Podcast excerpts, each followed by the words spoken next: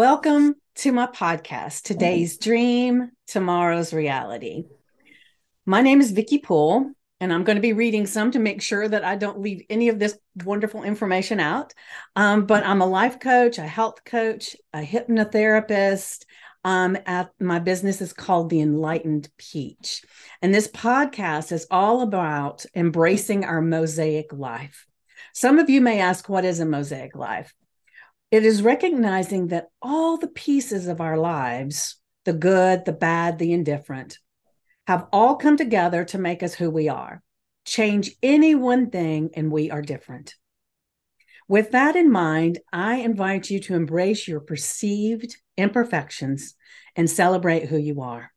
This podcast is unedited and raw, just like life and I will be your host and I will have a special guest from time to time. As a matter of fact, I have a wonderful guest today. I'll be introducing in just a minute and I'm so, so excited. Um, so if you have any ahas or questions, please leave a comment or a voice message. So now let's get started. So I want to say that the way I met this wonderful person is um, we were in a group class together, and she put a post up that it was like, I need to speak to this person. And so I immediately reached out and um, and she was so kind to um, reach back out. And we've had a conversation before today. And it was like, I even wish I had recorded that conversation. It was so amazing. So let me tell you about um, Breanne Moore and um, she's a divine and I'm, um, let me move this around so i'm not looking so far over there. Um, and i'm going to have some words that i'm not going to be able to pronounce and that's okay. So i'll just ask her to step in.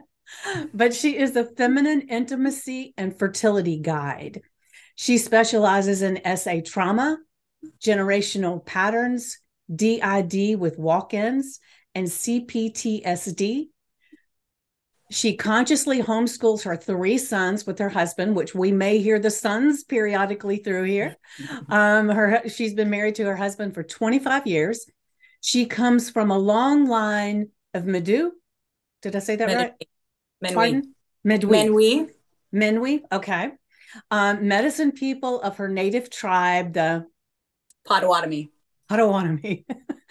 she most recently moved to Oklahoma to reconnect with her indigenous roots and hear her generational trauma, which we're going to hear about so much of this stuff. And it's um, not to say that it's a wonderful thing that she went through it, but it's definitely fascinating.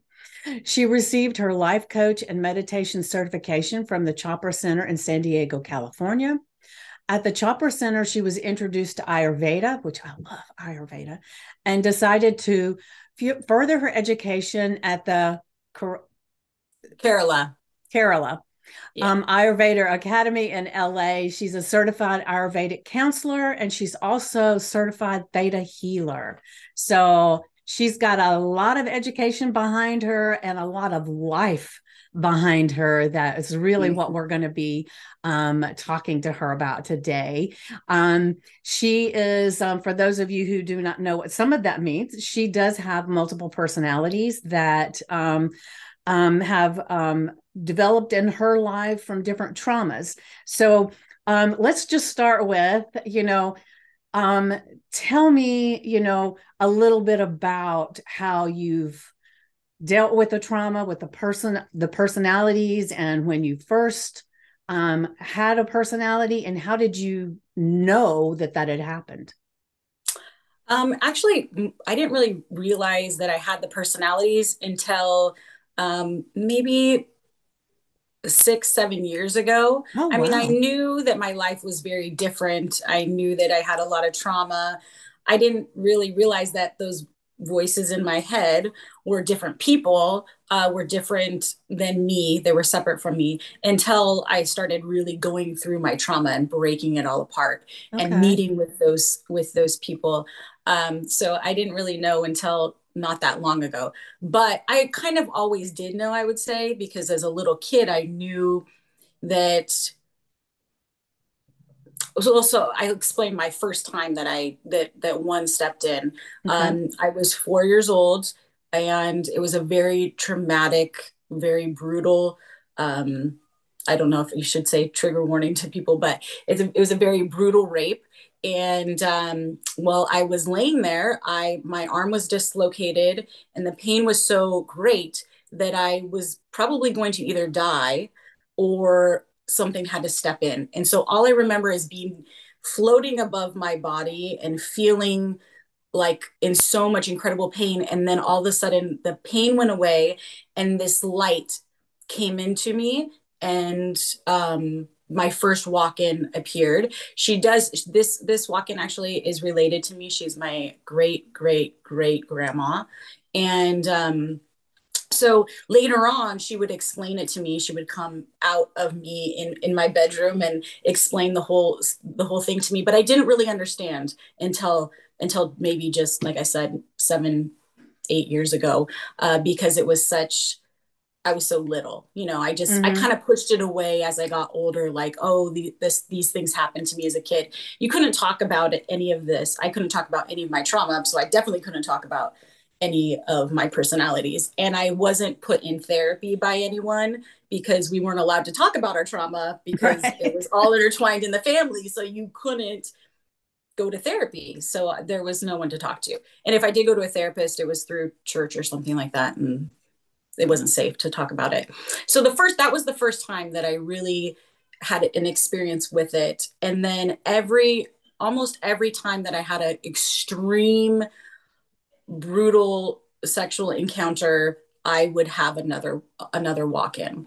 And i didn't really I, like i said I, when i started breaking through all my trauma and going through each time that i had that i, I had remembered um, they would come out. And then i sat with them and i'd start to we would have conversations. And and i i as i went through my spiritual journey i learned that you know so it's so interesting it's it's quantum physics basically mm-hmm. but like when a baby is conceived you know you have the the egg and the sperm and when they go inside there's the the zinc spark which is the spark of light that comes in and that's when the soul comes in and in order for that um, soul to come in it has to have an energy and that's attracted to the soul that's in wherever you want to say and that that soul can come into that energy well it's the same thing with a walk-in or, pers- or a personality for me personally i don't i don't know about other people but for me every time a walk-in came in they had the same energy that i had at that moment so they were attracted to it and they were allowed to come in and that's okay. how they come so in. you mean at the moment of the trauma or the moment, yes. moment of inception no the moment of the trauma okay i'm just explaining it is uh, because of that's how they've proven now like okay. in, in quantum physics is that spark. So it's the same thing. It's it's my energy field put out an energy like the law of attraction right? That i needed to be saved or i was going to probably physically die because they're pretty horrendous ones is when they come in there's just a lot of pain. And um and so instead of dying you ask to be helped and i asked to be helped. And this this entity or you know person soul whatever can come in and they can come in and be your protector. They they put up all the shields for you. They hold that space for you. Um, and you hold your trauma anywhere in your body where it happened right? Like right. at that time my arm was dislocated. Um, i still have that little girl. She still talks to me through that shoulder a lot of times because she that's where the pain was. That's where the severe pain was.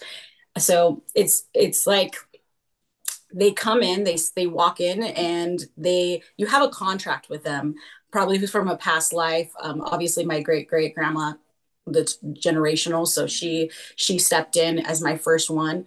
Um, the other ones that i have i've had contracts with them in past lives probably paying off karma or anything like that. And um, they're here to pretty much keep my system going because my system is in such shock still even to this day from all the trauma that they're there. Anytime something's triggered they step in. So like the most of the time you we see them when like i'm going through something like you know that has any kind of you know trauma trigger or anything like that that's when they'll step in and, and they'll help me be able to cope with it. Mm-hmm. but then sometimes not cope with it because they're all going at the same time. So it can be a little over, it can be a little over, and I have to spend a lot of time um, every morning, like um, finding out who I am, like who am I today? You know, like and and can I just be Breanne today? It used to be that I had no, I don't think I had really any control over it before I realized really what it was.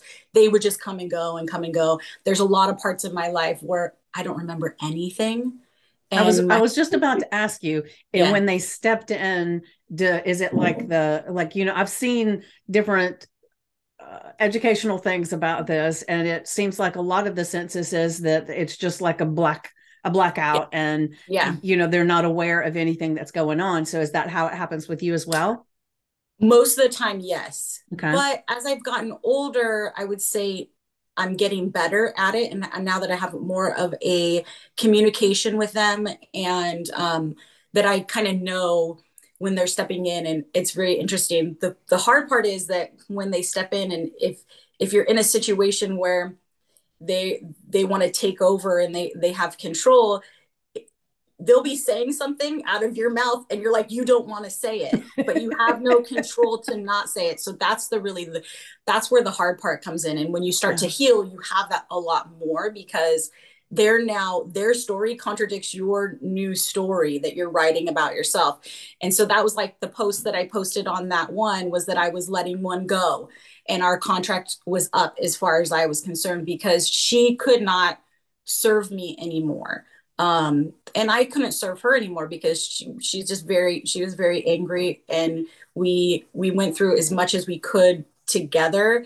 But i i think i told you on the thing she um she's 17 years old and her name is victoria and she's from england. And um not nowadays though way i would say like the okay. 1800s Mm-hmm. She obviously had some same trauma as me. That's how she was able to come into me at the time that she did. She came into me when I was 16 years old, and it was the last time that I was raped. Um, and so she had been the front person for me literally all my teenage years and my marriage forever. And she's not does not want to have kids eh, or doesn't like kids and doesn't really like men. She does not like men really at all. So me and my husband hit heads a lot and the majority of the time it was her and i didn't even know that until i started going through all of it. And he would tell me but you said this to me and i'm like i did? And he's like yeah. I'm like i don't remember. And some of the things that she says are horrible and that's very hard when you're trying to keep a relationship going and thank goodness we've able we've been able to like work through it. But he's had to like also go okay well that wasn't her even though like i said horrible thing i mean horrible things. And um, so not that long ago, we were talking and she was out and and he was like, I really don't like you. You really need to leave. and that was then shortly after was when I posted. I was like, you know what? He's right. She's not serving me anything because she is very angry still. And I can't get past, like, I have no control over what she says. You know, like when she comes in, she's just boom and she's very to the point and she's very like just not me you know mm-hmm. and i can't i don't know if, if if you've ever had those dreams where you're like trying to scream and yes. no one can hear you that's yeah. what it feels like because okay. i'm trying to say stop it or i'm trying to like say no i don't want that but you have no control over it like they just talk and they just say things. And then you're afterwards you're like i'm so sorry. And my 11 mm-hmm. year old the same thing like he gets the brunt i would say the brunt of it. So i just finally had to to sit down and have a very like deep conversation with her.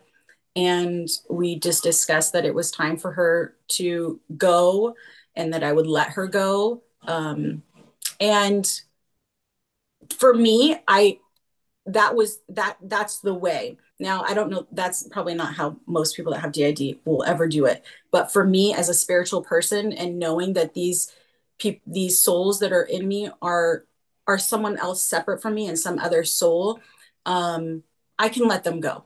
Mm-hmm. If I don't need them. If if they believe that I am safe, they will go also. That's the key. They've mm-hmm. always shown me what I need to see when they feel that I'm safe and protected. And so when I'm healing and safe and protected and, and doing my work, um, then they'll go. And so that's what I've done. And so let me ask you real quick. One of the things so you're saying that once you became aware of all of this and were able to have conversations with them when they would take over you're just kind of sitting back and you're able to see it you're able to hear it you're not blacked out anymore no yeah um, no more. So you just kind of feel like you you're you're out of control. There's something else that's in control. Yeah. Yeah. Okay. Okay. Yeah. So yeah. Before that i would just black out. I just wouldn't remember anything. Mm-hmm. um, but i think with the healing is where that all comes. When you finally like sit and go okay well i have this. Um and what am I going to do about it? Like, I can't live my life like in this crazy way where I don't remember what I said. And like, oh, I think, I mean, I thought my life, because of how much they, you know, black you out, I really looked at my life and it was very easy for me to go, oh my gosh, my childhood was perfect. you know, well, very well knowing that I'm being abused severely by my relatives and it, like I should have been like, oh, my life is not perfect, right? But they did a very good job of protecting me. That is their job. Their job is to protect me, and I will forever be grateful for for that. You know that I'm still alive, that I made it through what I made it through. Um, but at a certain point, they're not gonna, they're not, hopefully, not gonna serve me if I've healed. You know, like right. I'm if I'm healing, if I'm doing the work, then they don't need to be they don't need to be here or they can be here like i have you know my great great grandma she's she's there. She's always there. She will not leave. Um i do believe that she probably was meant to be like a, more of a guardian originally but then because of the trauma she she chose to step in. Um she's not leaving you know yeah. but she lets me make my decisions in my life and she's there to like give me you know help me if if i need her to but right. she's not leaving. But the ones that don't serve anymore and that they're not really gonna go past a certain point either. Like the the the 17 year old is not gonna change the way that she feels about children. I don't think anytime soon because she's already now experienced me having three and she hasn't she hasn't changed. You know, like right. she still doesn't like them, and so um, she has to go. She had to go. You know, right? And and so, but I think it's it's when you heal. you know, a lot of people think that that maybe DID or schizophrenia or, any of these ones that you can't heal. But I, i'm i believe because of my experience that you can heal it that it, it's that they're there to protect you but that they don't have to be there. We have to we have to tell them to leave you know um, but they don't have to stay. Uh, it's totally up to us. That's what i believe because of my experience. I believe that they they they don't have to come they don't have to stay if, if you don't want them to. Yeah. And they don't have to be at the forefront either. Um, if you're not in if i'm not in fight or flight i'm Breanne you know mm-hmm. like i'm me. If i if i get triggered or if i'm any any place that's not safe or anything like that you will that's one thing you will see. If i'm if i don't feel safe i very much carry myself a completely different way. Like I have always been known as the kind of like the rough and tough kind of person, but that mm-hmm. wasn't me. That was like, you know, one of my personalities. She's going to fight. She is a, a fierce fighter. You know what I mean? And so you'll notice that that kind of stuff. Like you notice, like if I didn't, if I don't feel safe, I definitely carry self, myself different because I'm going to protect myself, you know, but it's not really me. It's someone else protecting me.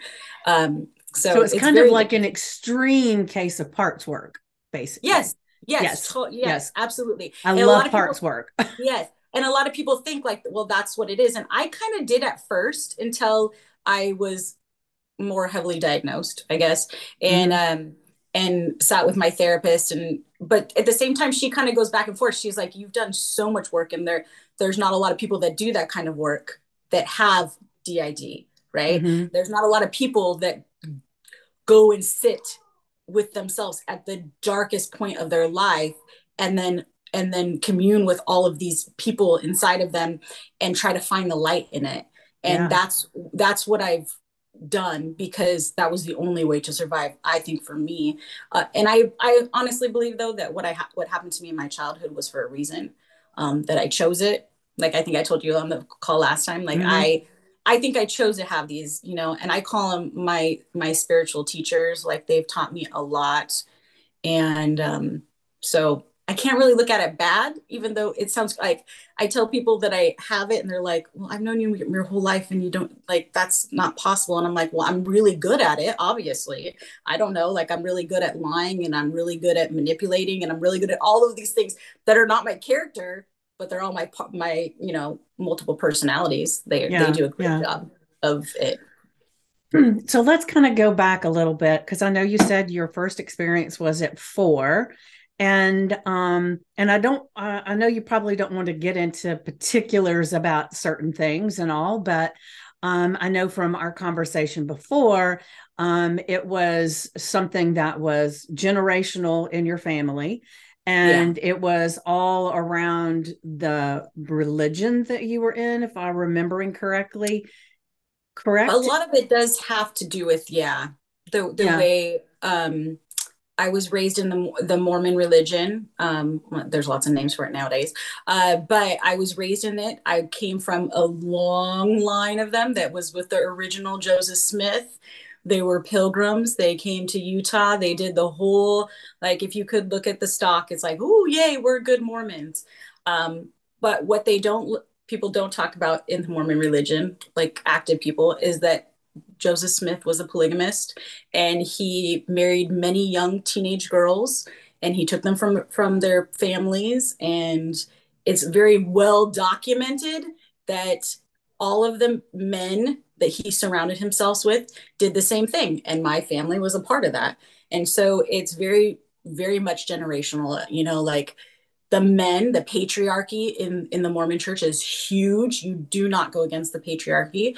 And so when my great grandpa started with me um it had been going from you know my mom and you know every it just passes down generation after generation because we don't talk about it you're not allowed to talk about it and um it's you're just being a good you're you're doing what the patriarch of the family wants you to do they're very very good. They know exactly how to, they've done it for so many years and so long that they know exactly what to say to make you believe that they love you and that they're doing what's right for you and that that's what God wants. I mean, the whole thing is is that and you don't really have anyone to go to because it's so deep. So I'll tell you one thing I learned when we moved to Utah um, none of this happened in Utah. I was I was raised in California, but we decided to move to Utah like I think like 9 years ago we moved to Utah. And I knew that when we were moving that something huge was going to happen. It was like a we're moving here for a reason. And the second I stepped foot into what they call Utah Valley or Happy Valley, which is hilarious because no one's happy there, um, there's this energy there.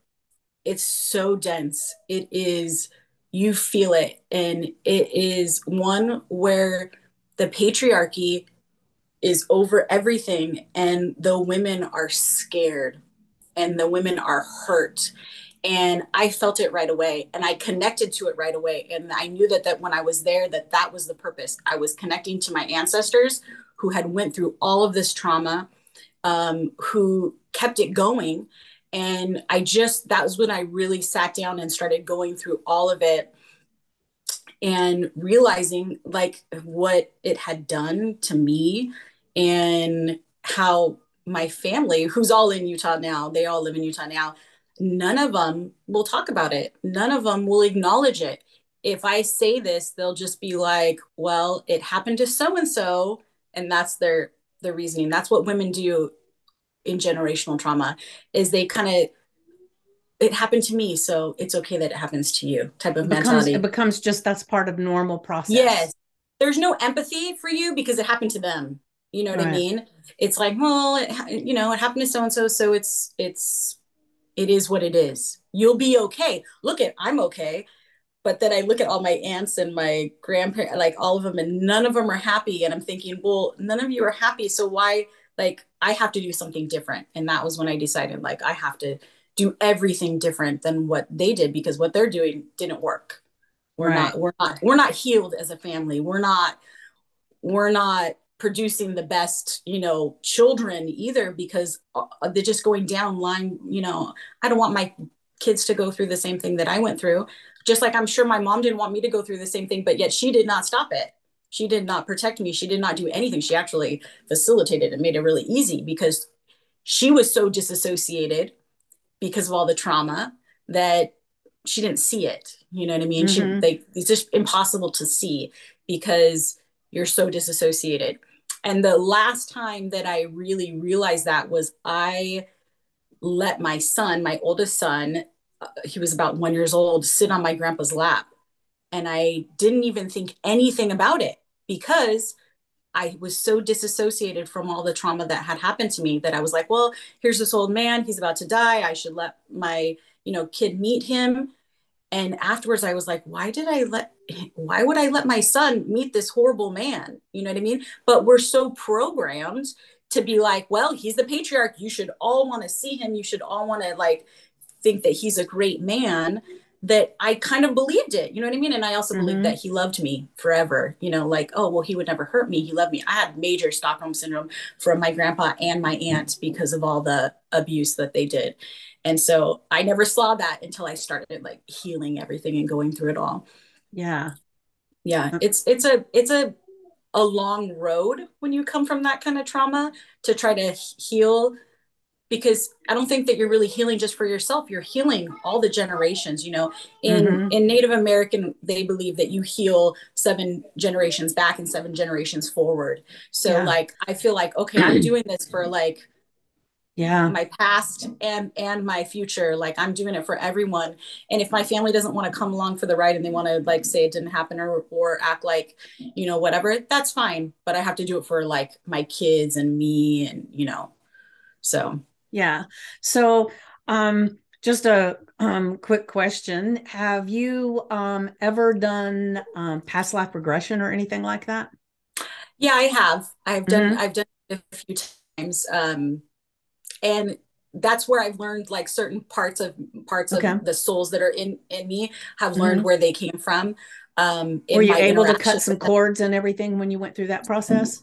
Oh yeah, yeah. Because I've had walk-ins um, now that I like look back at my life and stuff, I've had walk-ins that have come in that just stay for a little bit. They're not necessarily for me, really. They kind of more use me because I am so, I think, open mm-hmm. to it um, that they kind of use me.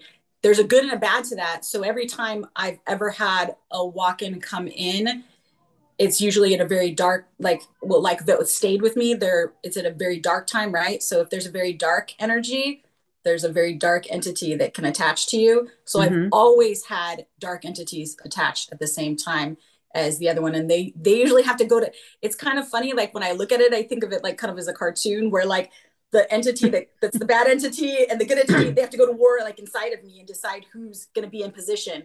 And there are times when those dark entities have been able to take over me for sure. And um, i've had to have some cast out. Um, and so yeah i've done a lot of past life because okay. I, I, do that, that does... with uh, you know some i'm a hypnotherapist and so yeah. i do some past life regressions and stuff and it's some it's amazing to me the things that um, people can see in their past lives so i was just really really yeah. curious all of a sudden about yeah. that yeah yeah no and i know that a lot of my trauma because it's generational I also know that a lot of my past lives I've I've lived with my I've had quite a few past lives with my mom where we went through the same exact patterns over and mm-hmm. over again. And I'm I vowed that this is our last lifetime together. I told her I'm like I'm not doing this with you again. Like this is we're not we're not going through we're we're healing this. We're not doing it again. Um, my husband I've had several past lives with my husband, and uh, and with the most of the walk-ins there's some kind of past life contract that was written for them to come in um, which is so interesting because you're just like well how how do you you know but we're we're multiple multiple you know places at one time really right, so it's right. all it's all running at the same time really and yeah. so fast yeah it's definitely fascinating. Um mm-hmm. so i want to go back to i know um the first major trauma was when you were four and it sounds like it was pretty intense. Um and i would imagine at four it would be no matter what because you don't know what the hell's happening and stuff. So can you think back from there how did your great as you said great grandfather right? How did he preen you for that. Do you remember that? or did is that something you remember from later on? Um, actually, my that was not my first encounter. Okay. Um, encounter. It, my grand my great grandpa was my first sexual encounter. Um, that was maybe not that much sooner before, but it wasn't traumatic per se. Like per se, it was definitely I would say ritualistic because my mom says that almost the very same thing happened to her that she can remember. But it was at a wedding. Um, I'm the youngest. There's a big separation like there was a whole bunch of cousins and then i was the youngest for a while and then there was like a gap and then there was a whole bunch of younger cousins like with my brother and sister um, so i was the, the smallest at the time and there was a wedding and i was walked down a hallway. It was at a it was at a Mormon church, and I was walked down the hallway by my great grandma. Um, she held my hand all the way. She walked me into what they called the nursery, which is like where the little kids area is. You know, no one was in there. My great grandpa was in there, and she handed me a doll, and she sat me on his lap, and she walked out. And everything from that is pretty much, you know, what you expect was going to happen, you know, and um, it was very.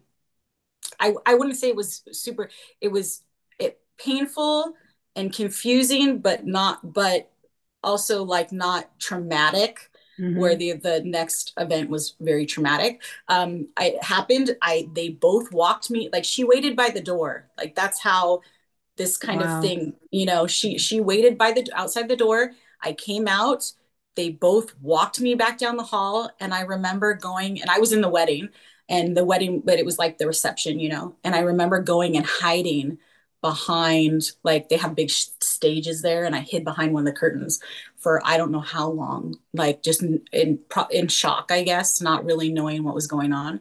Um, and that was it. And then the next time was the was the pretty brutal one. And it wasn't by a family member. I was given to someone that was high or up in the church um, and it was at a christmas party. It and I was taken into an office again. That this time I was taken, and to be honest, I don't remember if I was taken by my aunt, um, my great aunt, or if I was taken by my great grandpa at that time into the office. Um, and I'm more than happy to go into it, but it's kind of brutal. So I don't yeah, know. No, if, no, if... you don't have to, because okay. you know that's that's not important. Yeah. Um, well, not for this. It, yeah. It's not. It is important, but yeah. um i just kind of wanted to to see if you know because i know a lot of pedophiles um preen their targets by giving them gifts and doing all these different things that make them feel special and mm-hmm. then it just kind of develops. So i didn't know if it was something that you were preen to do but it looks like you were just you were ceremoniously just here. Um yeah yeah yeah, yeah it was just more young, like young and kind of like this is just I guess going to happen. I don't, I, mm. it wasn't really like gift giving. Now I did receive gifts like a little bit later on from my, my aunt who was definitely kind of more, if you want to think of like someone that's going to program you or make you feel a certain way, it was definitely her. Um, and so she was kind of the one I'm pretty sure that she did it to obviously many of me and my cousins, but no one will talk about it. But she um, she would give us gifts, but she would also do it in such a way that was like, you know, I was a heavy, I was a heavier set like girl, you know, at that time, like when I was younger. Obviously, I had a lot of trauma and I emotionally ate yeah. a lot. Um, and uh, she would buy me like candy, but then make me step on a scale and tell me how fat I was. So like it was very weird. And then like she would take me to a jewelry store and I would have to get her jewelry by like doing something with the the person that owned the jewelry store. And then she would give me a piece of jewelry. You know what I mean? It was like, oh well, here's your your gift. Um, but really it's all about like them just making you feel like that they love you so much that it's you know that this is what you do you know i yeah. guess yeah. and at a certain point i guess i just numbed out so much that i was pretty easy to control because if yeah. you, i think if you do it at such a young age you're just really easy to control because you you split so soon like you know personality multiple personalities it's just a you know splitting right so like you split so soon they split me like at such a young age that I was disassociated all the time you know right, so like right. they, they, they they knew that they knew that most of the time Breanne was probably just going to numb out and be like no big deal and when she comes back to consciousness she's going to be you know this this little girl that's just going to do whatever we we say that she's going to do right. and uh, i was really good at that i guess i mean i was really and and what also happens and because of that is you become overly sexualized and so and because the most religions, but I would say the Mormon church really hammers in don't have sex until you're married, right? Don't have sex until you're married. Like every time you go to church and I'm having sex before I'm married, um, you feel so much shame and guilt and whatever. You're never going to say anything because yeah. God is going to punish you. You know what I right. mean? And they, and your abusers know that too. So they're like, you know, don't say anything because God, like you, you did this. You did. I don't know how many times I heard like, well, you wanted this. Mm. Okay. Well, yeah. you know what I mean? So there, there's things yeah. that they know how to say so that you, and you feel so much shame. It. And, and a lot, yeah. I know for a lot of people that have had not necessarily this experience, but um, experience where a family member or something has inappropriately touched them or, or done things that they feel like that nobody's going to believe them anyway. Yeah. So why say anything and open yourself up to all this all this challenge of trying to tell what your story is because nobody's going to believe you anyway. Yeah. Well, the first time I told my mom I was 6 and it was after another really bad time had happened and I was she knew something was wrong. She kept saying like, "Well, what's wrong? What's wrong? What's wrong?" Um, and so I told her that it was my cousins, which that had happened too, but that incident wasn't just my cousins. You know what I mean? I didn't, I couldn't tell her that it was my uncle. I couldn't do that because that would be like, you'd get in trouble. So, like, I just said my cousins. And that was the safest thing for me to say at the time. And so I did. And she basically said, Well, that happened to them. So that's probably why they did it to you. And that was the end of it. Oh. There was mm. no anything. There was no, and she said she would take, and when I asked my dad, you know, like, well, how come you guys didn't? And he goes, I asked your mom, and your mom said, It's my family. I'm going to talk to my family. I'm going to get to the bottom of it, whatever. And then it was never discussed. Mm-hmm. And so it's kind of like my parents just, you know, my dad trusted my mom was going to take care of it. And my mom didn't want to take care of it because she didn't want to like make anyone look. We had a very specific, we look like a good family type of thing. And this was not going to fit that. So right. she didn't do anything. So at, at six years old, I learned, okay, if I tell her, she's she's just not going to say. Nothing's going to happen. Yeah, nothing's going to happen. So I just didn't say anything anymore, you know. And then I became pretty much like addicted to sex in in a lot of ways, you know, like at a very young age, because I needed the the dopamine and all of those things that come from having an orgasm at a young age like that it and it's all because it was just I was overly, overly sexualized at such a such a young right. age. And that makes you feel so horrible because in the church they tell you how bad you are. So like it was like a total circle of like, I'm never yeah. getting out of this unless I like sit in it and and figure it out, you know, yeah. because the, the trauma shame, loop. Yes, yeah, the shame and everything that they got you in is just so strong. And I know from when we talked before too, and you just touched on it just a little bit, that from the outside, your family looked like they were the pillar of the church and everybody was happy and you know and your personalities helped you to step into that role right? Oh yes. Oh i was a such a good kid i you know i hung out with all the adults because i was so mature you know but i it's not by choice but like that was what happens you know? And i never got in any trouble. I did exactly everything that they wanted you know? I was so afraid of getting in trouble for some reason but yet i was so angry because you know when the personalities step in like they're they're angry.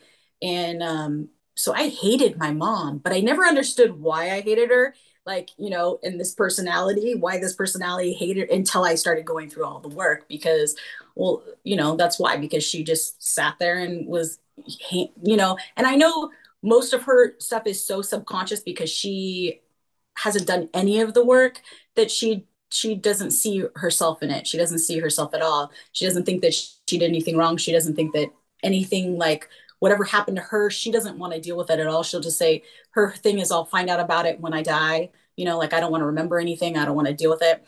So she just let it all happen. And we had to have this look like, oh my gosh, we're so great.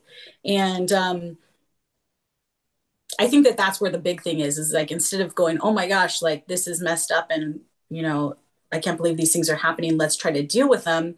It's more like everyone still just wants to look like they're perfect, you know, mm-hmm. because that's very much a society in it probably in a lot of organized religions, but in the Mormon church, looking like you're doing great and happy and like everything is great is the goal, you know, like Utah County, where I lived for the short amount of time, they have some of the highest uses of um, of like antidepressants, like in the nation. But yet everyone goes to church and said everyone's su- supposed to be super happy. They act like they're super happy, right? But all the women are on antidepressants, all of them. You won't find a woman that's not on something because there's just so much trauma embedded right. in it.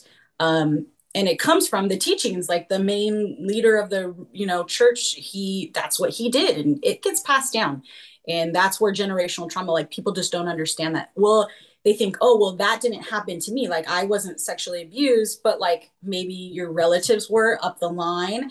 And they don't understand that that holds uh, coding in your dna and right. it just it can keep going if you don't heal it. You know even though you might not have walked in in that thing you're you're still feeling it.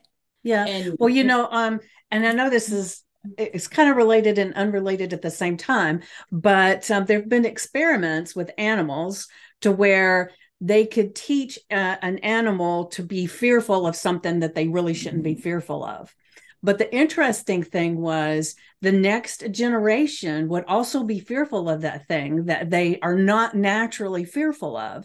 And it would go several generations where these animals would just naturally have this fear that is not indicative of of them and that's fascinating but that's the same thing with us as people that yeah. you know things happen you know in our past and our generations down and our however and that actually um, rears its head in in our lives too so um, there is scientific proof because yeah. i know a lot of people will think well that's not right you know um, but it is it, it, it is true that that that that happens um, yeah.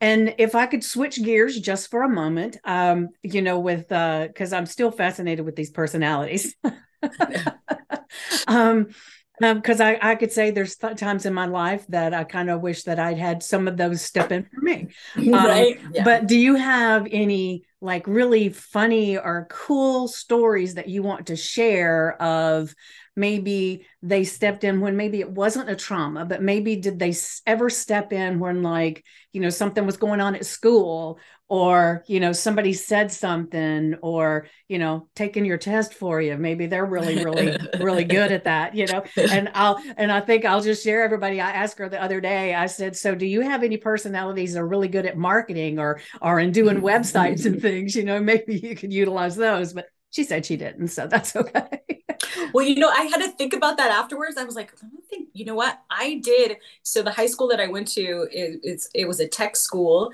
and I, I tested into it and I tested really high.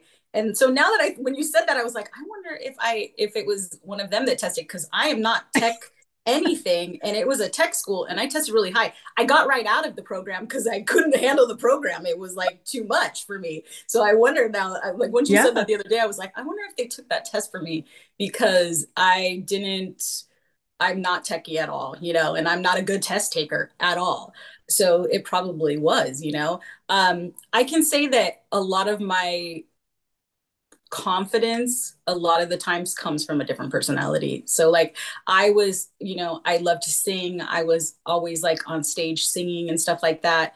And I can honestly remember like there was always a moment like right before I would go on stage where there was a feeling of a change. I didn't I didn't understand I guess what it was, but there mm-hmm. was a, definitely a feeling of a change and the adrenaline probably kicked that in, you know what I mean? Because yeah. now that I look at it like physiologically like what happens to my body when I start to it um is an extra influx of adrenaline will kick in another you know someone other than me because the fight or flight automatically like comes with that adrenaline mm-hmm. good or bad you know it just kind of kicks up it's in the same area in my body so um it, they probably have come in lots of times where there's good moments but it's so interesting because most of the time i i don't think i really fully appreciate the moment because i'm it's not me. You know what i'm saying? Mm-hmm. so like oh i did this but it's not it wasn't really me. Um and so I've done, I did a lot of stage stuff and I would say that that's probably like my happiest moments were like being, I love to be on stage and that, but then probably there was someone like that was, that was stepping in um, for me. But most of the time when they step in, it's kind of more for protection, not mm-hmm. for like the goodness of things. Although I would say that the majority of my high school years, and elementary school years i was in so much fight or flight that like there's this whole chunks that they that they were a part of that i wasn't a part of you know right and so i don't really know because i would say like so much of it they're they're a part of and they but there's nothing like that they did that's like seems fun i guess i don't know i mean i don't know it's hard to, it's hard to say like i mean the 12 year old she's she thinks she's really funny a lot of the time um, and yet once I have my son that's 11 now, now like in his humor, I'm like, oh my gosh, you are not funny. And I'm thinking to myself, that's my 12 year old. Like she has a lot of problems with my 11 year old, a lot, you know, like they bicker a lot. And I have to constantly tell him afterwards, like, I'm so sorry. And he's starting to see it more and more, you know, mm-hmm. um, because he's getting closer to the age, he really triggers her to come out. And she's not funny and he's not funny like that age is not funny, you know, but they think that they're funny because yes, yes, yes. I remember um, when my when my children were like 11, 10, 11 years old, te- they would tell some of the the stupidest jokes yeah. and they would just laugh and laugh. And so you'd have to laugh too, you know. So yeah. they really thought they were comedians, yeah. but no. yeah, for sure. Yes, yeah, yes. that's that's her and him. So that makes sense. I mean, he's so much like me, so it makes sense that he triggers all that stuff out of me but they're they're she's probably the one that thinks she's the funniest so the rest yeah. are are not really they're more i would say a lot of mine are more serious and i just think that it's because of the of reason the that they yeah. they appeared now, right yeah i think that when sometimes when they step in like just because something stepped in like i've had times like that where they just i'm a conduit and they just step in for a short amount of time to do something whatever then then some of those have been more happy and you know like i've been in a really good place. But a lot of that is when i'm in meditation or something. So i'm in a really good headspace. You know mm-hmm. you're attracting this is the law of attraction right? So like you're attracting a being and if you're you have to be on the same energy wavelength in them. So if i'm in a meditation and i'm in a good headspace i'm going to attract something that's like good you know? Right. Where like all of mine were attracted in such like dark Darkness. time i think yeah. that that most of them are pretty serious and and when they come out it's more serious because they only really come out to really most of the time because of a trigger and to try to protect me or teach me something. I mean they have taught me so much. Now that i know know that they're there and i know all this stuff like they teach me so you know so much especially the 12 year old with my 11 year old it's like she's talking and she says stuff and i'm just like okay you have to stop i'm thinking in my head i'm like you have to stop because you're being too hard on him. And I need I need to like somehow step in and it sometimes it's really hard. I have to like, like walk away, try to like calm her down and get myself in a in a place where I have the control again. For me, looking in the mirror is like the best thing. Like and I used to never look in the mirror. And you know, like as hairdressers, we look in a mirror all day. Mm-hmm. I would never look at myself in it. I would just be doing my hair, whatever, because I couldn't see what was actually there. Do you know what I mean? Like right. I was blurry almost. Like I only saw the horrible things about myself. I never saw anything good. And so when I really started to heal, a big part of it was just like staring at the mirror and like seeing myself separate from all of these other things. And now mm-hmm. I can really do that. And so like I'll just come in and walk away and have to go stand in the mirror and be like, okay, I'm in charge now. Step down, you know, give me like the time, like let me get untriggered, let me, you know, do the work Mm-hmm. Where before, I think I didn't do any work, so they just did it for me. You yeah. know, they'll, they'll so it was easier to just kind of relax yes. and let them take over. Absolutely. Yeah. Oh yeah, like I would just be gone and be fine, be totally yeah. fine with that. Uh, but I didn't really think that they had that much control, I guess, either, or really realize it until, like I said, like me and my husband really started talking about it. It's like, you said this to me. And I'm like, there's no way, you know, I wouldn't say that. You know what I mean? Like, and he's like, but you said it. So like, yeah. here, here we are. This is where we're at. And um, so now I have to like really make sure that I have the, the control. Right. Yeah. But most of the time, there's nothing like really I guess I don't know. It's kind of hard to say. For me, there's not a lot of fun funness when they're around. It's kind of more like leave me alone. Let like let me do let me do it now. Yeah. Because they've done it for so long.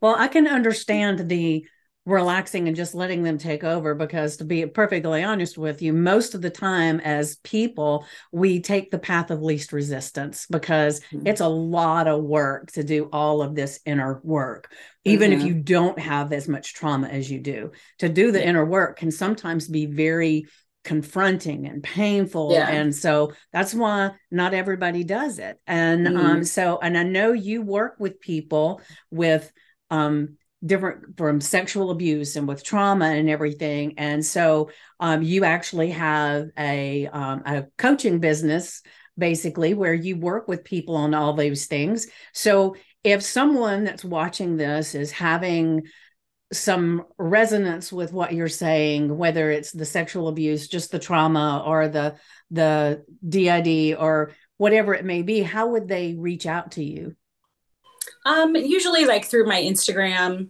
or um, Facebook, and can they can instant message me. Um, I don't have a website or anything like that at the moment uh, because I'm raising like three kids. Right. So I'm really. So would that um, just be um?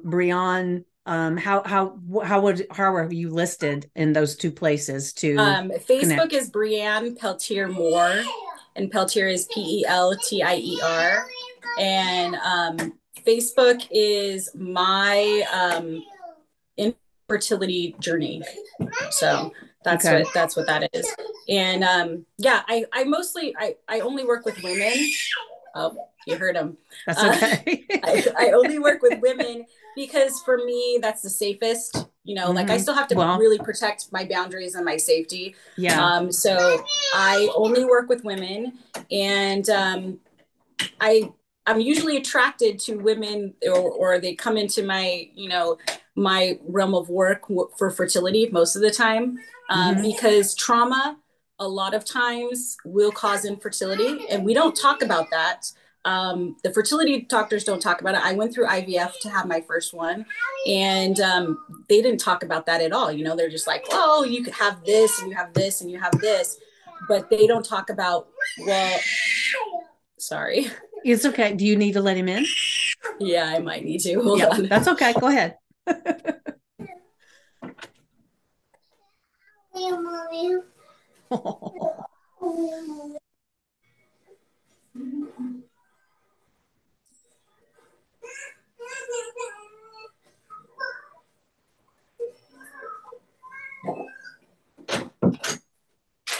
Sorry.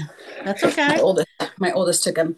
Um, so I usually work with women who who have some kind of fertility issue and also have trauma because there's not really anyone doing that. Like you can go to a therapist and, and talk about your trauma, but until you put the two together of this is the space that the trauma happened in, and then I'm trying to now create a baby in that space, and that space has an energy from the trauma and you haven't removed that energy from the trauma you haven't allowed your body to heal energetically um, by going in and doing the work because like you said a lot of people don't like to do the work um, fertility doctors easier like oh just yeah. go to the fertility yeah. doctor have them do all the medicine but when i was going through that i my fertility doctor was actually a very good one and he's he recommended that i go to a chinese doctor and do some acupuncture and when I did the acupuncture, he looked at me he goes, You know that you're, and he had a very strong accent,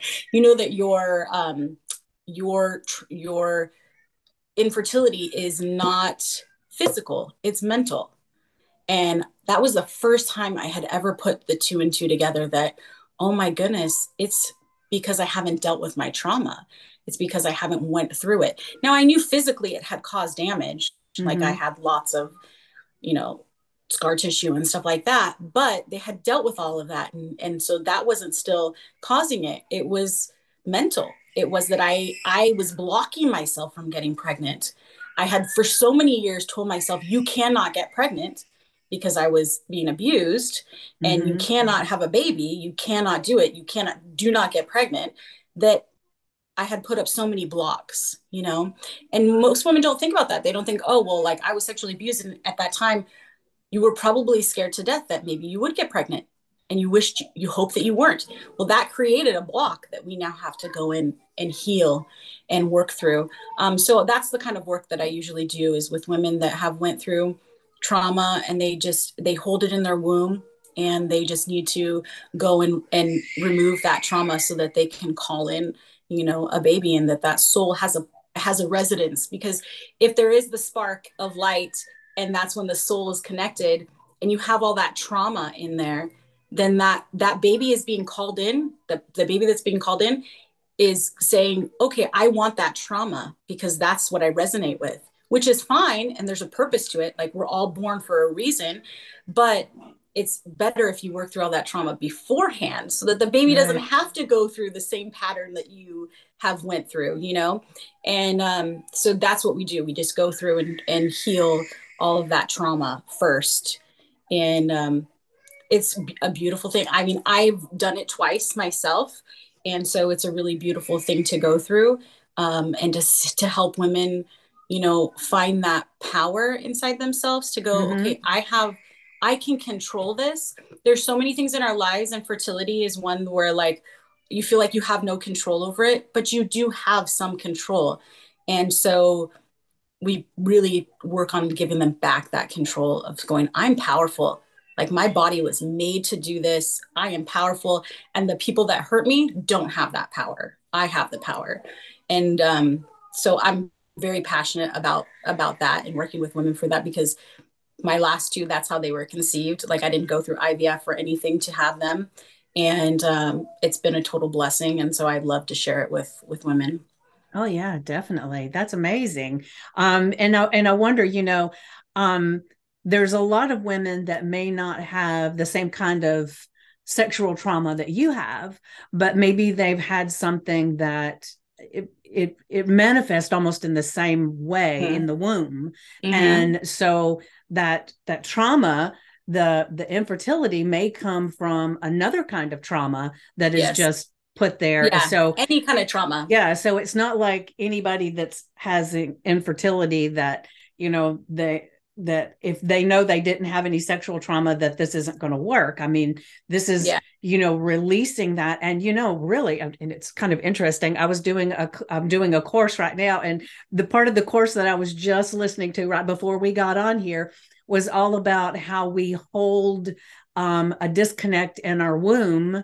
and um, and that can disconnect us from making money from making um, better relationships from infertility and there's so many different things that just holding that space and because women typically are taught that those the the womb space and um, having your period and all these different things are like you know yes. And yes. um i mean um because if you even like um you know in the in the old testament of the bible you know it was like you're unclean you know and you mm-hmm. couldn't you, men were not allowed to touch their wives or sit on a piece of furniture that a woman that was bleeding had been on i mean if that doesn't put some generational trauma into you mm-hmm. you know it's like um and it, it's mind boggling to think of and i think one of the wonderful things about um, the work that you're doing and this newer generation really is that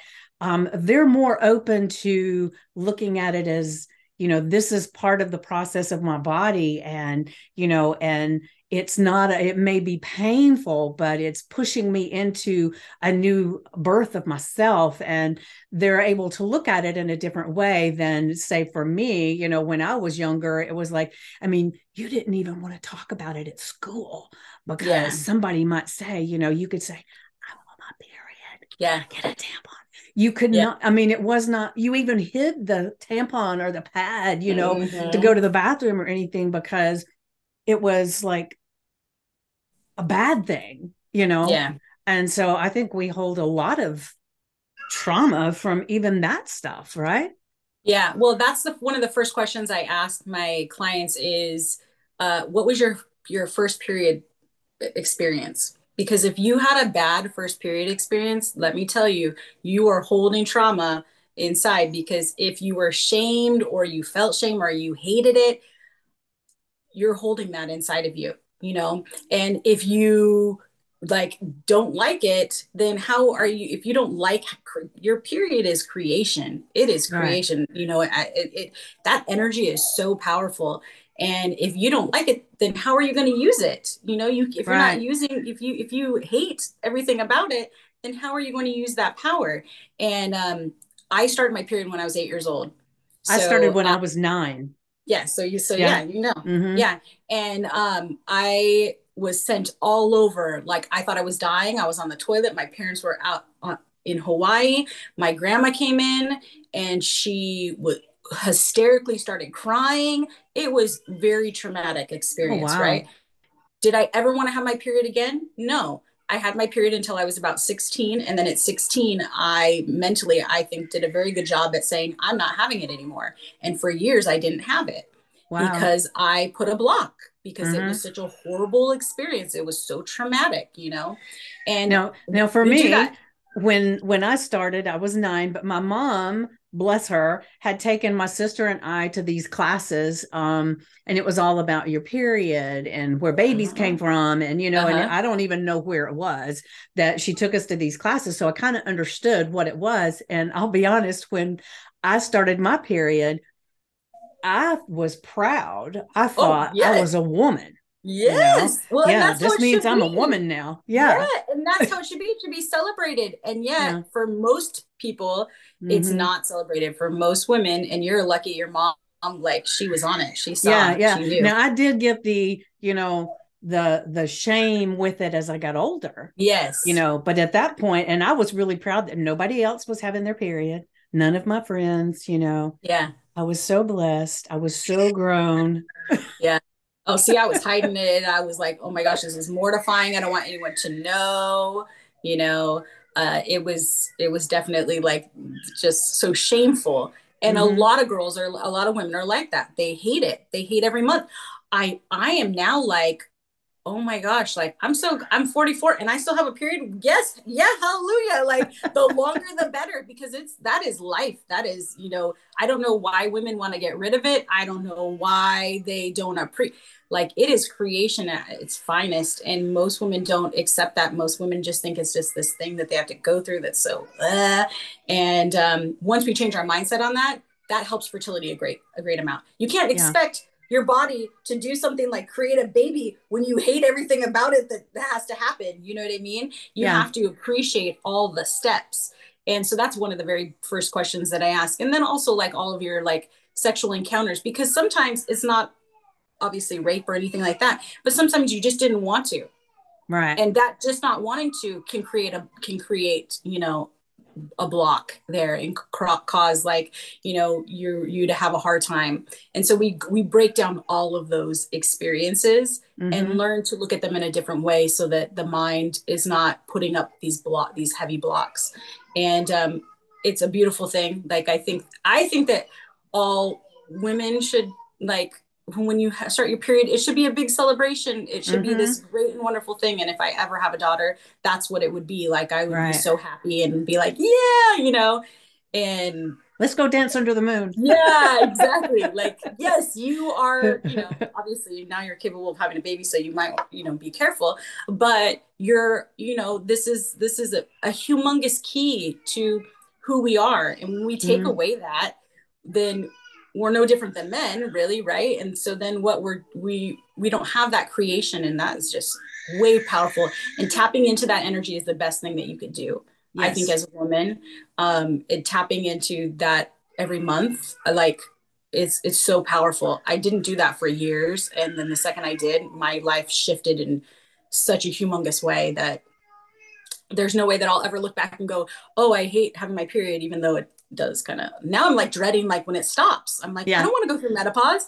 Like I need this. I'm, I'm, planning on going for until I'm 60 with no like without going through menopause because it's yeah. really good for your body. You right. know, like here we are taking birth control to stop it and do all these things like you know the pill to stop it and everything, and yet your body really needs it. Right. You, know, you need those hormones. Well, I had a hysterectomy. Um, let's see, how old is my daughter? So 26 years ago, I had a hysterectomy. I had some different issues and everything they had to take care of, but I still have my ovaries. Um, so I still have those feelings of mm-hmm. everything that happens, even after all this time. It's not as intense, yeah. but um, so I feel like even you know even though because I have my ovaries, I feel like it's still doing part of its mm-hmm. thing. You know, there's that yeah. that dance, you know, yes. and um, I can always tell, you know, when it's time because I get a little moody, and mm-hmm. um, you know, and I can still have some little aches and stuff. So, um, but I've stopped looking at it as a oh my god, I can't believe, you know. Um, but I will say I did that way a lot, especially when I was a teenager and everything, yes. because it was a major inconvenience. Yes, totally. You know? Yeah. Yeah. And that's what we do. And then we don't realize that our thoughts and our words, right? They they create they yeah. create. And I did that for years. I wished I didn't have one. And then all of a sudden I didn't have one. And then I was okay with not having one during that time. Um, you know, I was like, oh yeah, yeah, yeah. And oh, I'm not going to get pregnant. That's great, you know? And, but then it's like, oh, I don't want to get pregnant. I don't want to get pregnant. I don't want, and then when you want to, you've now created this whole pathway where your body's like, no, I'm, I didn't yeah. want to. Ain't and happening. now you have to reprogram it. Yeah. You know, now yeah. you have to go back and say, no, I do want to. And so a lot of fertility of the fertility stuff is that is just reprogramming, you know, yeah. and, um, and healing just like a deep, deep heal. Like even if you have a mom wound, that yeah. will go because because you were connected through the umbilical cord to her uterus you will you will have that you know? So we got to clear up those mom wounds we got to clear up all that stuff. Yeah. Well that's amazing. I mean um, we didn't even talk about any of this you know last time we talked. So this is pretty interesting. I love it. Mm-hmm. um, and then i know you are an ayurveda and mm-hmm. i will i will say that uh, after this we don't i don't want to pick your brain now but i'm a tridosha um, and so I get really confused with, you know, as a tridosha, you know, what am I supposed to be doing with different things? So I'll pick your brain about all that. Yeah, but you know, can a, you a just a little quick thing for people that are not familiar with Ayurveda?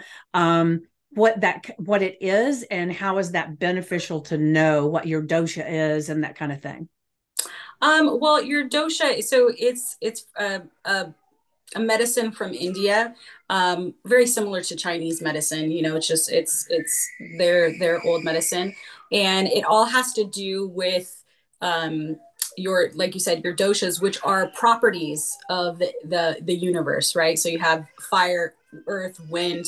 So your body holds certain doshas, and you, it's all about balancing them. All three should be balanced. So like even though you're all three, if one is out of whack then that one's in control right of your system then you have to like do things to mitigate that one so that all three are equal um, mm-hmm. we're usually born with one very very dominant and um, i'm a kapha which is like a pretty heavy set solid earth grounding one so for me grounding comes very easily but then i'm blocked right because my whole entire um, sacral area was so blocked um, that I would hold all my grounding from my feet to, you know, like my tailbone uh, forever. And so it's all about learning how, like, diet, uh, the elements outside, like everything affects your body, right? So, like, if it's wintertime and I'm a kapha, which is also very cold,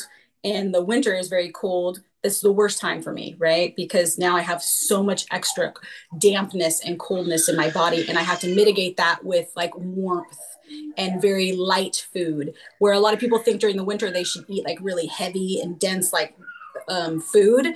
That's actually opposite for me. Like i should eat really like salads but warm salads you know what i mean? So it's all about health in the way of like a full spectrum I'm sorry, he's totally screaming. It's okay. Uh, if you need to bring him in and sit him in your lap to, okay, you know, yeah, you, you're welcome to do that.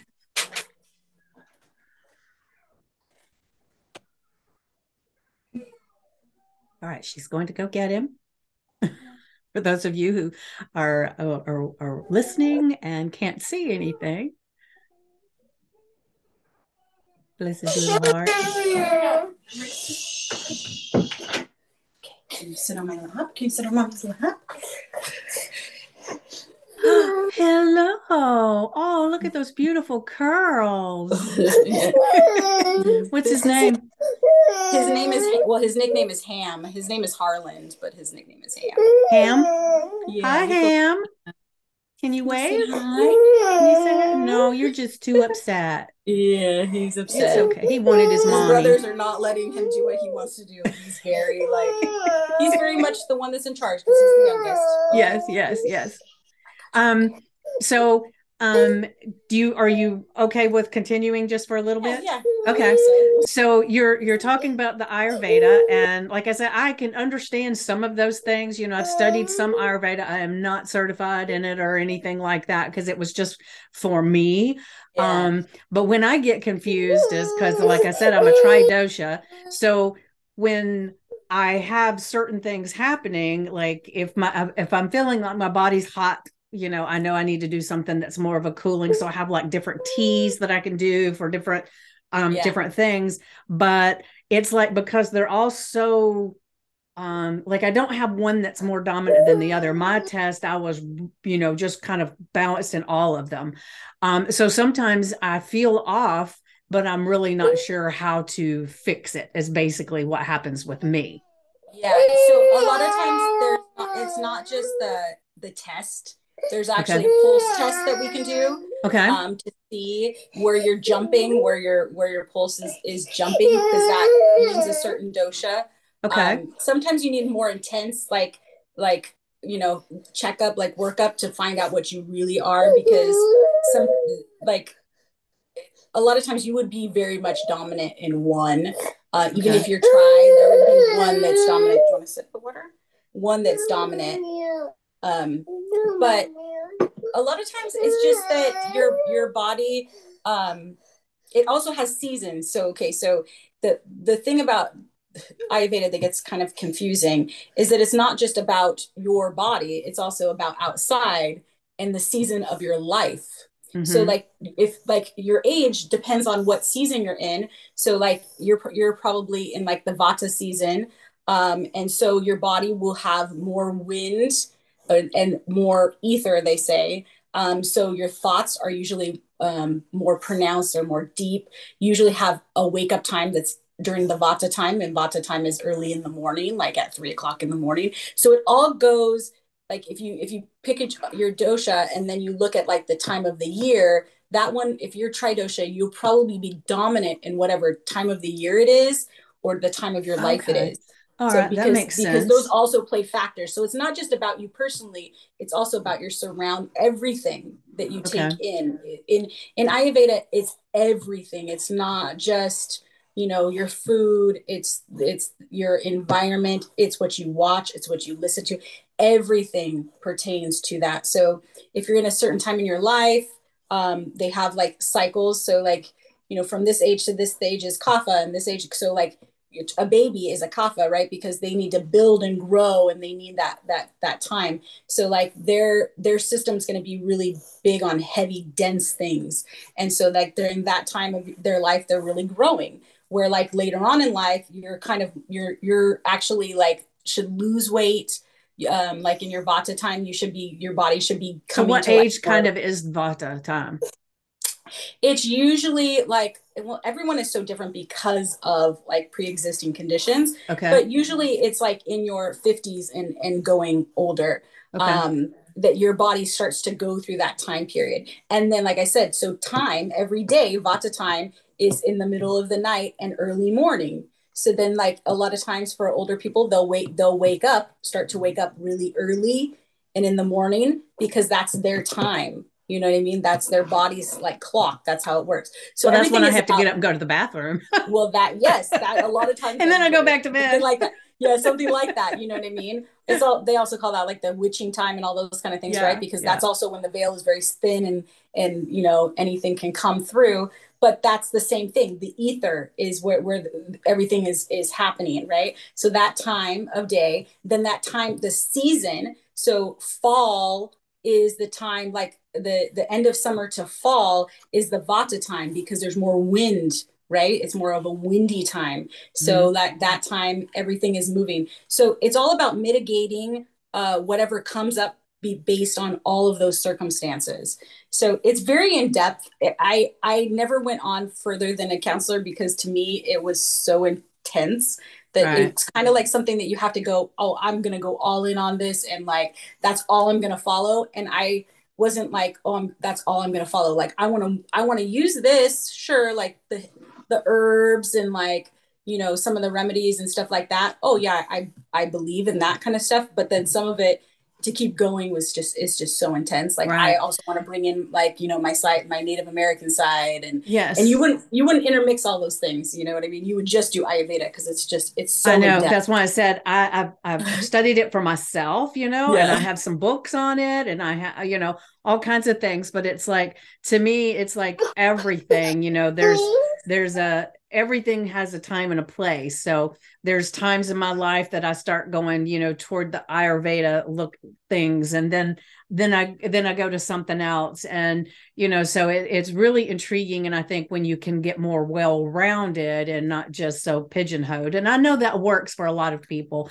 but yeah. it doesn't for me because I guess I'm just multi curious about everything. So you yeah. mentioned your indigenous roots. Um, so um, you went you moved to o- oklahoma right? Mm-hmm. to get in touch with it. So how's that been for you?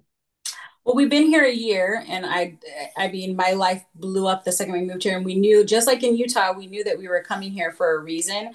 Um, my great grandpa was from here and he left because he was kicked off the reservation and um, he left. It was very traumatic. And so when we started trying to decide we were going to come, we were praying like, where are we, where are we moving next? Because we knew Utah was not for us. Um, we, it, eh, my great grandpa came to me and he was like, "You're moving to Oklahoma," which I laughed at the time because he never said one nice thing about Oklahoma. He always talked about how horrible it was, and uh, it was like, "I'm not. Why would I move to Oklahoma? You always said how it was really bad." And I was like, "Okay, you know, you come to me for a reason, so I'm I'll do it." And my husband was like totally on like okay let's try it let's go. And we moved here and it's been you feel it.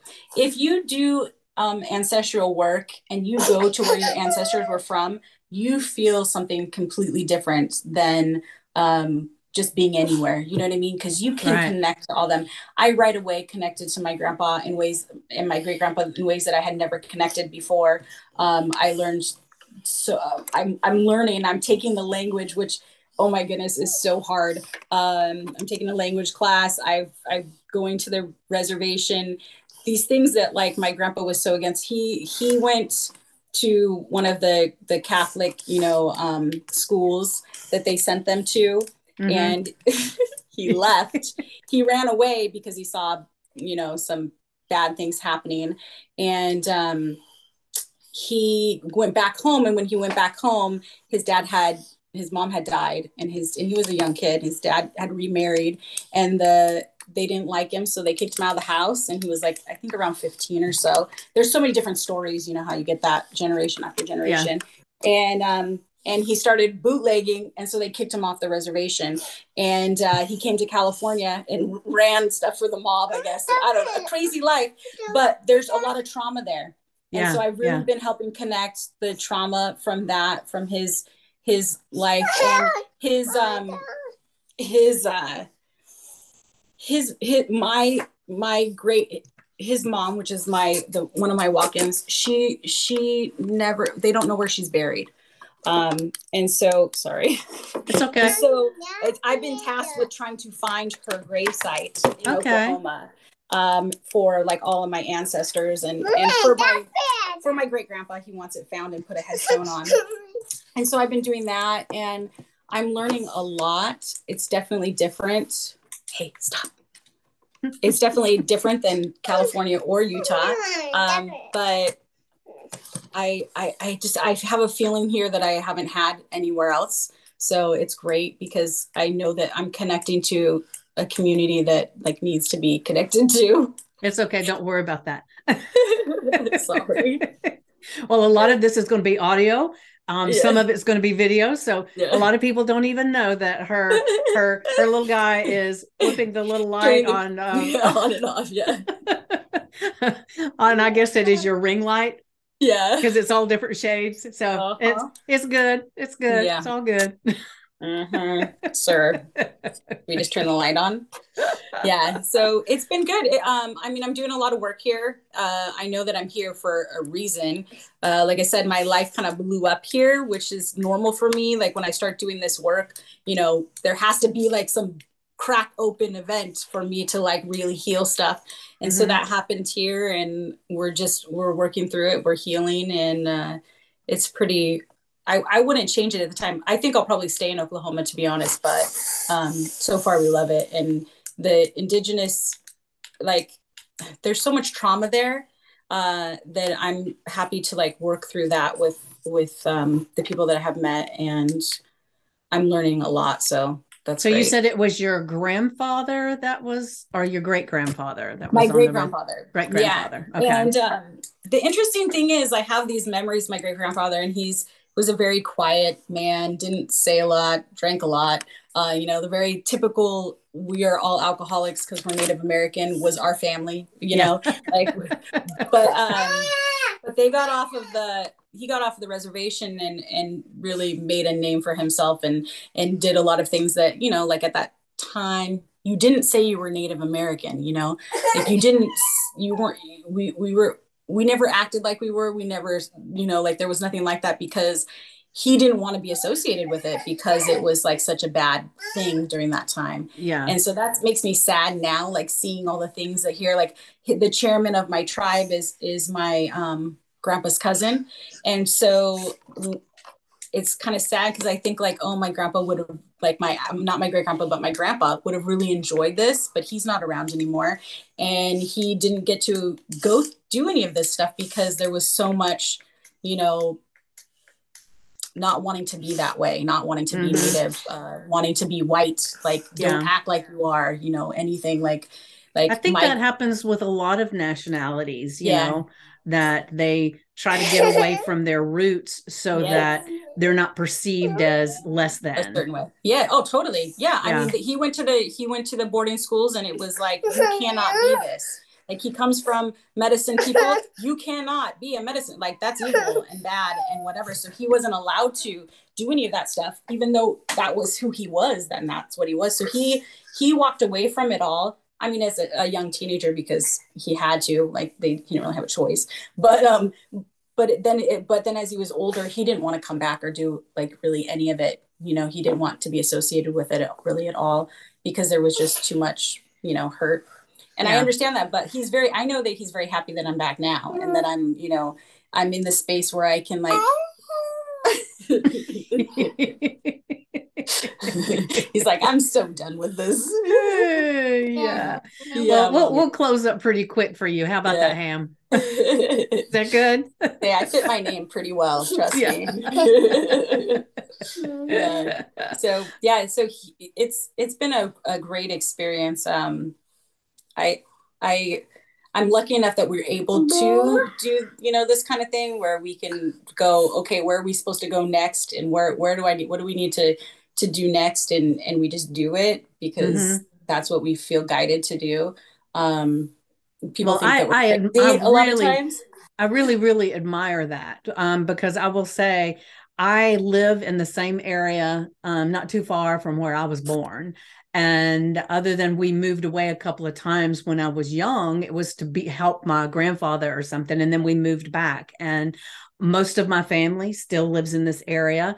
And my daughter, who's an adult, she's moved away a few times, just willy nilly, just moved and stayed somewhere and then came back and then went somewhere. And, and I've always admired that spirit in her because I don't know why, but I never, ever in my wildest dreams thought that was a possibility.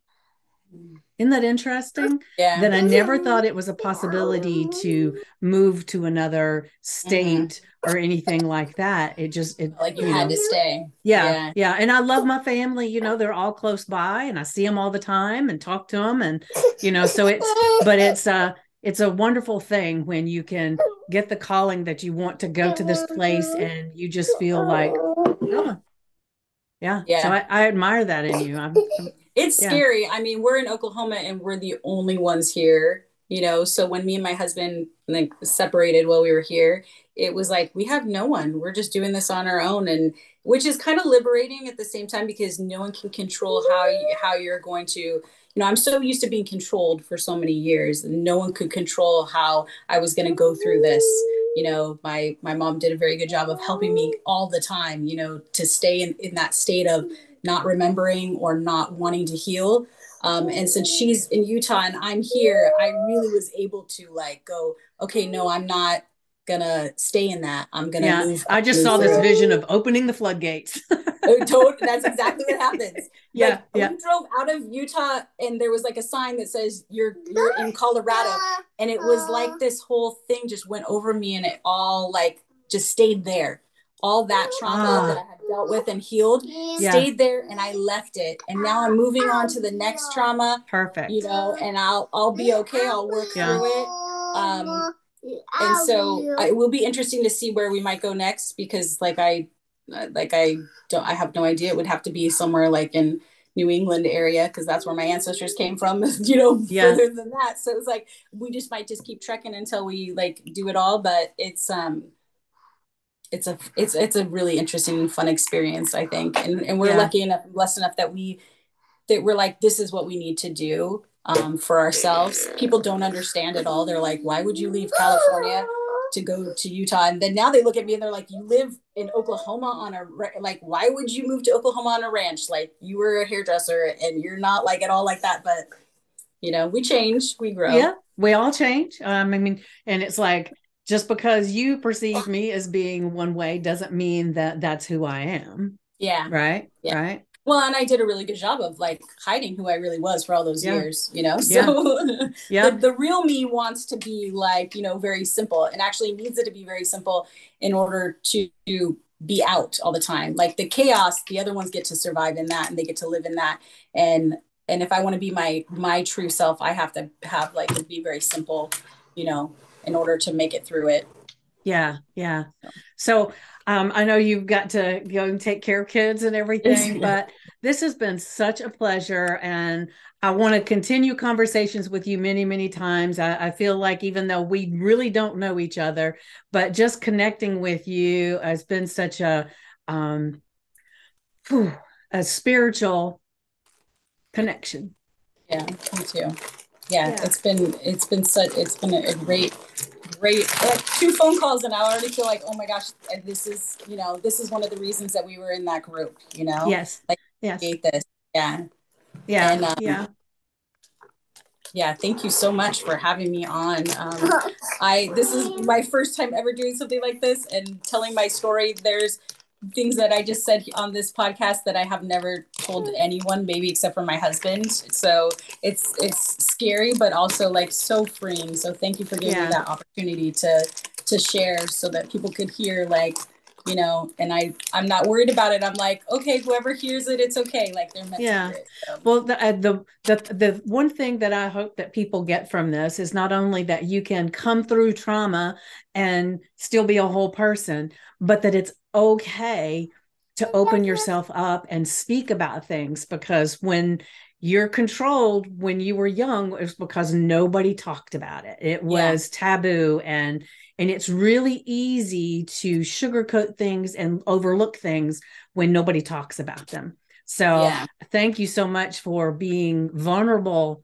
because that's an amazing vulnerable place that you put yourself in today and i, I greatly um, appreciate you so, so much. So, what is one thing that you can think of right now that you would like to leave people with a thought, or, or, or if there's something that you want them to take away from this more than other things? Is what what would you what would you say? I think that uh, something that I've told myself recently a lot is that my trauma is my superpower and that I chose this as my life path. That means I had to choose the darkness in order to get to this light. Then I chose it all because that takes away the power of anyone else that had control over me. I did it. I chose it. And it's my superpower and it's going to it's going to help me get through anything and it's going to help other people get through things. So if you have trauma, I think that if you just start to look at it in a way that is empowering and like what you went through, yes, you went through horrible things, but you overcame so much. You are still alive, which means if you went through trauma, that's a lot just in itself. Making it uh, day after day after day is a humongous thing. And those things should be celebrated. And most women just, you know, we just try to put it in the back of our head like this happened to us. Let's never talk about it again. No, talk about it and so that you feel like you have that power and then then let it go. You know what yeah. I mean? So that you're not living in it daily. But talk about it so that you that you take your power back. And so for me, it's that trauma, my trauma is my superpower. Yes. And that's and, how you have to look at it. And you know, one thing that just popped in my head as you were saying all those things is you said you, you know, you chose this. And maybe one of the reasons that you chose this was you would be the only one strong enough to bring it to light. I, I do feel like that sometimes because I think that like I I'm the only one in my family that is willing to like go there and go to the darkness and like see it and go okay this is what happened um and, and not only do that, this, but speak about it in public. Yeah. And I feel yeah. like I have to. Like, I feel like my story, like when you messaged and said, you know, I want you to be on my podcast, it's like, yes, because I have to tell my story. I know that that's my purpose, you know, is to to tell it because we need to change the way that we look at it. So many women have went through trauma. I'm not I'm not special in that way whatsoever. But it could be my special. Like it could be that this trauma made me who I am and I am special. So live it that way you know or it could control me and and i choose not to let it control me i choose to control it yes. so superpower all day long good or bad like i'm i'll i'm gonna claim it you know? And yes. i think the more times people claim things the more they're like they take their power back. And that's really what it's about. Like trauma is about someone else having your power. And and you saying nope i chose this that's about you having the power. And we all need to have our own superpower Yes, you know, I agree. If I can't fly or whatever. well, you might in your dreams, right? Right, exactly.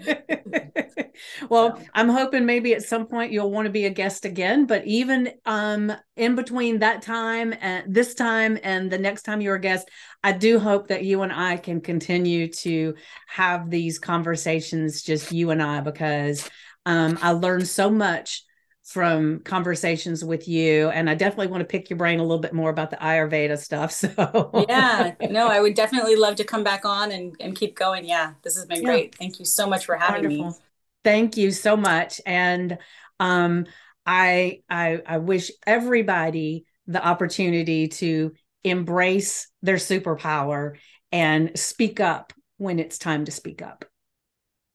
Yeah me too. Thank you so much Thank you. And I'm going to stop the recording now. All right.